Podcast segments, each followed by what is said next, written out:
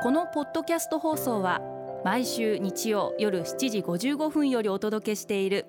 毎日に夢中感動プロデューサー小林翔一を再編集した特別版です。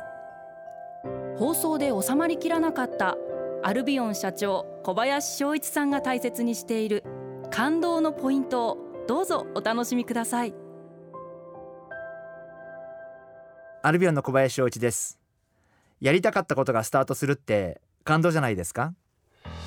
コロナウイルスに対するワクチンの開発に対して何かきっかけが自分には作れないかな？きっかけを作る可能性が見れないかな、えー、そんなことをずっと考えてました、えー、私は約20年間知り合ってから約20年経つ、えー、非常に有名な、えー、大学の教授だった方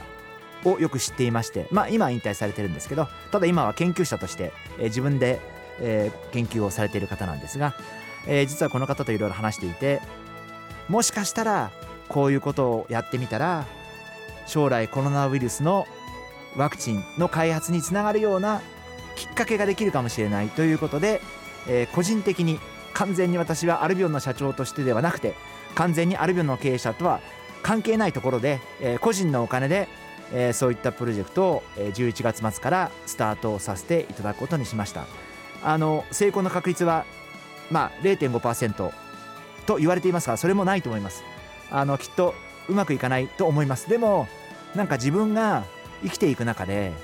こういうふうに人の笑顔を奪ったコロナウイルスに対して何もしない見て見ぬふりをするどうせ何もできないだろうと思う。でもいいんですけどやっぱりこう自分としては何かに挑戦してみたいなっていうふうに思ったんで挑戦をしてみることにしました。あのすいません。リスナーの皆様一切期待しないでください、えー、うまくいかないと思います。でもでもやってみたいなってすごく思ったんで、えー、やってみることにしました。あのまたこれは、えー、途中経過が出ましたら、えー、ご報告させていただきたい。そんなふうに考えてます。あのやっぱりそういうことに挑戦するっていうことが私は個人的にも好きですしなんかこういうことに対して見て見ぬふりする自分もなんか今一つ納得いかないですし何かしらやってみたいなやってみて精一杯やってみてダメだったらダメだったでそれも自分の責任ですからあの、まあ、そういうトライをすることがすごく大事なんじゃないかなそんなふうに考えてます。皆様もぜひ何かこう挑戦する別にお金をかけるかけない一切関係なくてなんか何かにこう挑戦してみるってきっと失敗してもそこから何か学べると思うしあのぜひ何でも結構なんでどんなことでもいいと思うんです。やっぱり何かに挑戦するってことは結果イコール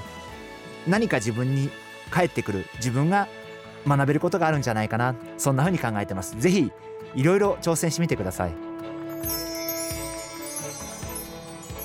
毎日に夢中。感動プロデューサー小林翔一。明日からの1週間。